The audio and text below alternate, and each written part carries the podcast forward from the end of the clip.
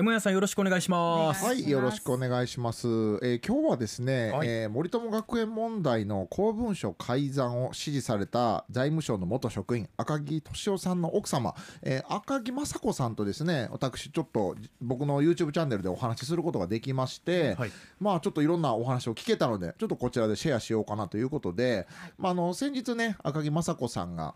えー国を相手取ってですね損害賠償請求を行った、えー訴訟などについて、えーお話ししていきたいと思います、はいでもこの問題本当長引いてるんであれそもそも森友学園ってどういう問題だったっけっていうところから改めて振り返ったり実はよく分かってなかったんだっていう方に説明がてらお話ししていきたいと思うんですけれども。えーまあ始まりはですね、えー国有地がなぜか8億円も値引きされて森友学園に売却されていたんですね。うんでこれなんでやねんということでいろいろとこう調査が入ったわけなんですけれども、はいでその土地に新しく建つ予定だった小学校の名誉校長に、まあ、安倍昭恵えーさんのお名前があったんですよね。あの安倍前えー安倍元首相の、えーまあ、奥様ですね。で国民の財産である国有地これが謎の理由で叩き売られていたらこれはいかんだろうと。ましてやこれ総理大臣の身内が関わってたらまずいんじゃないかということで、まあ、野党が追及したところですね。安倍さんは、えー私や妻が関わってたら総理も議員も辞めますよと言ったわけなんですね。でまあ、そこから、まあ、さらに国会でのさまざまなやり取りが行われていたんですがこの経緯を知るための文書これがことごとく破棄されててなかなかこう進まないんですね。はい。でそのなんかなくないですよもう破棄したからないですって言ってたけど実はありましたと、うん。えーじゃあこれまで国会で行われてたこのやり取りとこの時間何やったんやってなったんですけれども、うんまああの文書が出てきたんですねですが、えー出てきた文書がこの安倍昭恵夫人が関与していることを示す文書が改ざんされているということが起こったんですよね。はい。でまあ、この公文書の改ざんについて財務省は調査をしたんですが改ざんがどんな目的で行われて誰が指示をしたのかといったことが明らか。になっていないんですね。でまあ世間がですね、まあ、この事件が起こってす時間が経ってまあもう忘れ始めていた頃ですね、まあ、森友学園問題の公文書改ざんを指示されて自ら命を絶ってしまった、えー近畿、えー近畿財務局職員の赤木俊夫さんの手記というのが公開されたんですね。はい。でこの手記は赤木さんが改ざんについて告発するために残していたものでこれをあの奥様の赤木雅子さんが持っていらっしゃったと。うんでこの事件が起こってから2年間もこの手記を公開せずあの雅子さんずっと持っていたんですね。はい。これを公開したら一体どんな反応があるかというのが、まあ、怖くてなかなか出せなかったと。しかしですね、まあ、当時の、えー理財局長で改ざんを指示したんではないかと言われている、えー佐川さんに雅子さんがお手紙を出したんですね。2回も手紙を出したと。にもかかわらず、まあ、返事がなかったということで、もうこれはもう真相を明らかにするためにはやっぱり訴訟しかないんじゃないかということで、えーこの手記を公開して訴訟をしたということなんですね。はい。でまあその手記の中には誰がいつどんな指示をしたかなど、えー財務省の報告書にはなかった改ざんに至る経緯の詳細が書かれていたんですね。で財務省は自ら調査して、えーその調査報告書の中に新しい事実が出てきたら再調査しますって書いてたんですけど今回このし今回というか、まあ、あの結構前にこう手記が出てきたんですが、えー再調査はしないと言ってるんですね。うんその手記で新しい事実が出てきたのに再調査はしませんと言ってるんですよね。でまああの赤木さんの奥さん雅子さんはですね、えーいやいや安倍さん麻生さんは調査される側の立場の人間でうん再調査しないと発言する立場じゃないですよねと言ってるんですよね。はい。まあ、確かにそうですよね。うんうん調査される側の人間が再調査するかしないかを決めてる状態ってやっぱおかしいおかしい。ですよね。はい。で今の、えっと、総理大臣の、えー岸田さんも再調査はもうしないと言っているんですよね。最初総裁選の時には調査するって言ってたんですけれども急にやっぱり調査しませんって言ったと。やっぱりこれは、えー裏にこうキングメーカーである、まあ、安倍さんの影響があるんじゃないかとかまあいろいろ言われているという状態ですね。でまあ、麻生さんに関してはこの件について検察で捜査が終了しているから再調査の必要はないんだよと言ってるんですがまたこの検察が果たして信用できるのかという状況だからまあ地獄だったりするわけで例えばこの改ざんに関する捜査対象38人全員不起訴になってるんですね。改ざんしたが行われたんですけれども起訴になった人は今いないという状態なんですよね。でまあ起訴に足る証拠が見つからんかったということを言っているんですけれどもちなみにこの時の検事長がえ政権に近いと言われていた黒川検事長で定年延長の話など、えー検察庁法改正あんな話も関わってきたという、まあ、そういうところなんですが、はい。まあ、そこの話するとまたちょっと膨らみすぎるので一旦置いといて、うんうん。えー雅子さんが起こした訴訟に関するお話を、えー改めてやりたいんですが、えー雅子さんが国と佐川さんを相手取って、えー損害賠償を求める訴訟を提起したんですね。はい。で雅子さんの目的は何なのかというと、まあ、損害賠償して国からお金をもらうことではなくて、うん真相を解明したいということなんですよね。誰が何の目的で亡くなった私の夫に対して指示をしたのかこれが分かってないからこれをですね訴訟を通じて関係者を、えー証人尋問してお話聞いて明らかにしたいとこれが一番の目的だったんですね。だってこの、えっと、真相が明らかにならなければ再発防止なんてできないですよね。はい。誰がどういう意思で指示をしたのかが分からなければもう二度と起こしません。再発防止しますとは絶対言えないですよね、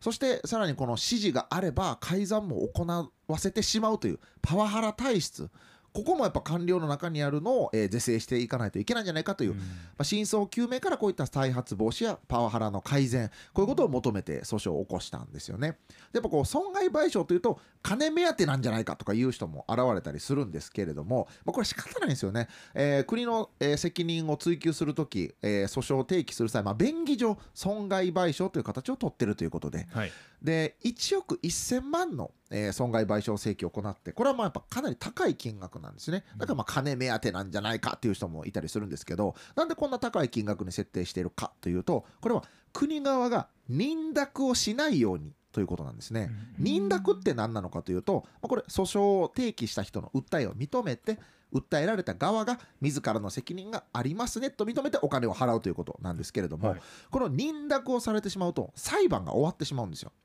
だから裁判が終わると証人尋問とか関係者から裁判を通じて話を聞くことができなくなるんですね。でうん弁護団が一番恐れてたのがこれなんですよ。うん国側が認諾をして関係者が裁判で喋るということができなくなってしまったら怖いよねと。うんだからこの高めの金額でいきましょうと国でもなかなか1億1000万ってすぐには払えないでしょということでこの金額が設定されたという、まあ、そういう背景があったりするんですね。はい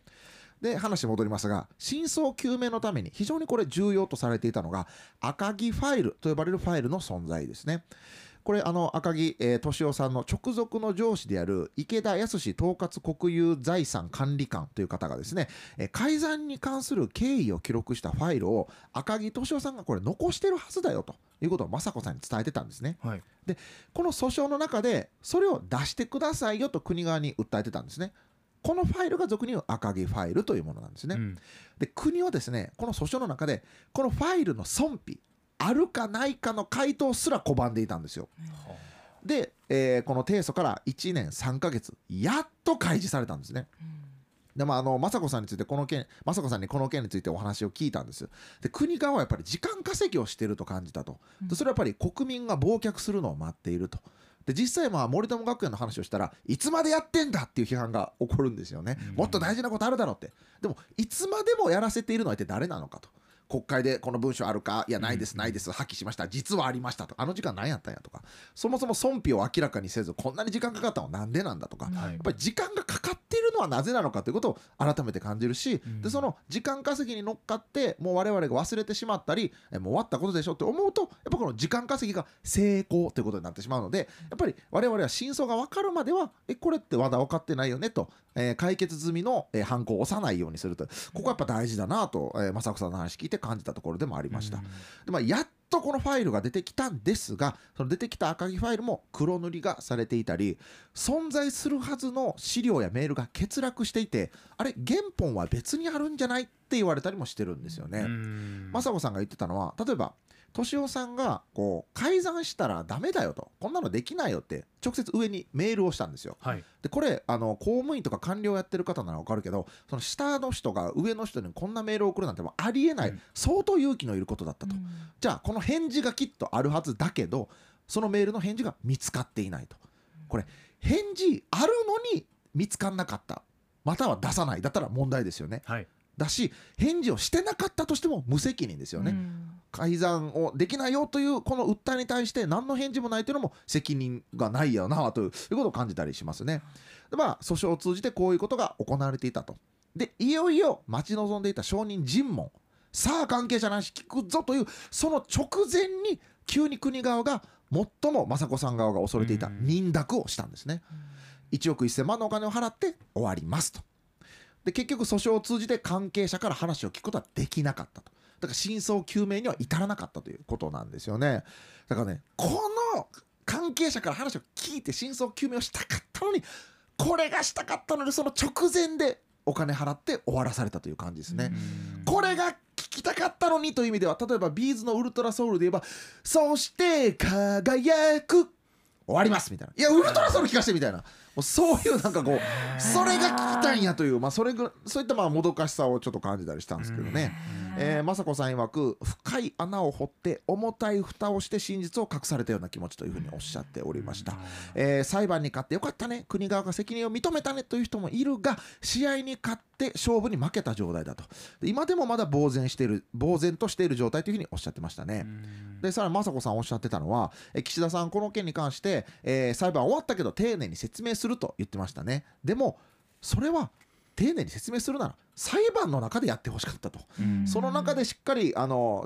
説明が必要な人をえに話を聞くということをやってもらいたかったと。その機会をお金払って奪って丁寧に説明するっていうのはおかしいんじゃないかと、まさにその通りだなというふうに思いますね。そして、えー、あと野党やマスコミが敏夫さんを吊るし上げたせいで自ら命を絶ったんだという言説があったりするんですけど、うん、えー、雅子さん直接それはないとその時マスコミにもあの国会にも敏夫さんの名前は出てなかったし、うん、直接吊るし上げられるようなことはなかったと。私が一番そばで見てたから分かると。改ざんを強いられたことで心を病んで追い詰められたんだというようなこともおっしゃっておりました。であと公文書が改ざんされることのやばさということを案外みんなよく分かってないなというのを皮膚感で感じると、うん、もうあの公文書っていうのはこれまでの日本のいろんな営みが記されていて、はい、で後世の人たちがあの時どうやったんやろうこういう時どうしてたんだろうっていうことを知るために大切なもう財産なんですよね、うん、知的財産、うん、それが一時の政権の理由で書き換えられたりするというのは非常に問題だと、であのおっしゃってました。えこの訴訟を通じて国って何だろうっていうことをすごく考えさせられたと、えー、国ってあの実体のないものだけれども実体のある、えー、人がその責任で亡くなって、うん、その遺族の思いが、えー、軽く見られている。これで果たしていいんだろうかということを非常におっしゃっておりました、うん、改めてちょっとこの件についてはまだまだ、えー、真相が分かっていないぞという件、えー、皆さん注意して見ていかなあかんのとちゃうか？せやろがいというところでございます。なんかあれですね本当に、うん、もやもやするっていうか本当です、ね、完全に不完全燃焼ですよねこれね、はい、あツイッターでもたくさん意見もらってます、えー、後で見ときます。ありがとうございます、はい、今日は森友学園の公文書改ざん問題の訴訟についてもやさんにお話しいただきました。ありがとうございましたアップのポッドキャストを最後までお聞きいただきありがとうございました。生放送は平日朝7時から FM921 AM738 RBC ハイラジオ。県外からはラジコですお楽しみください。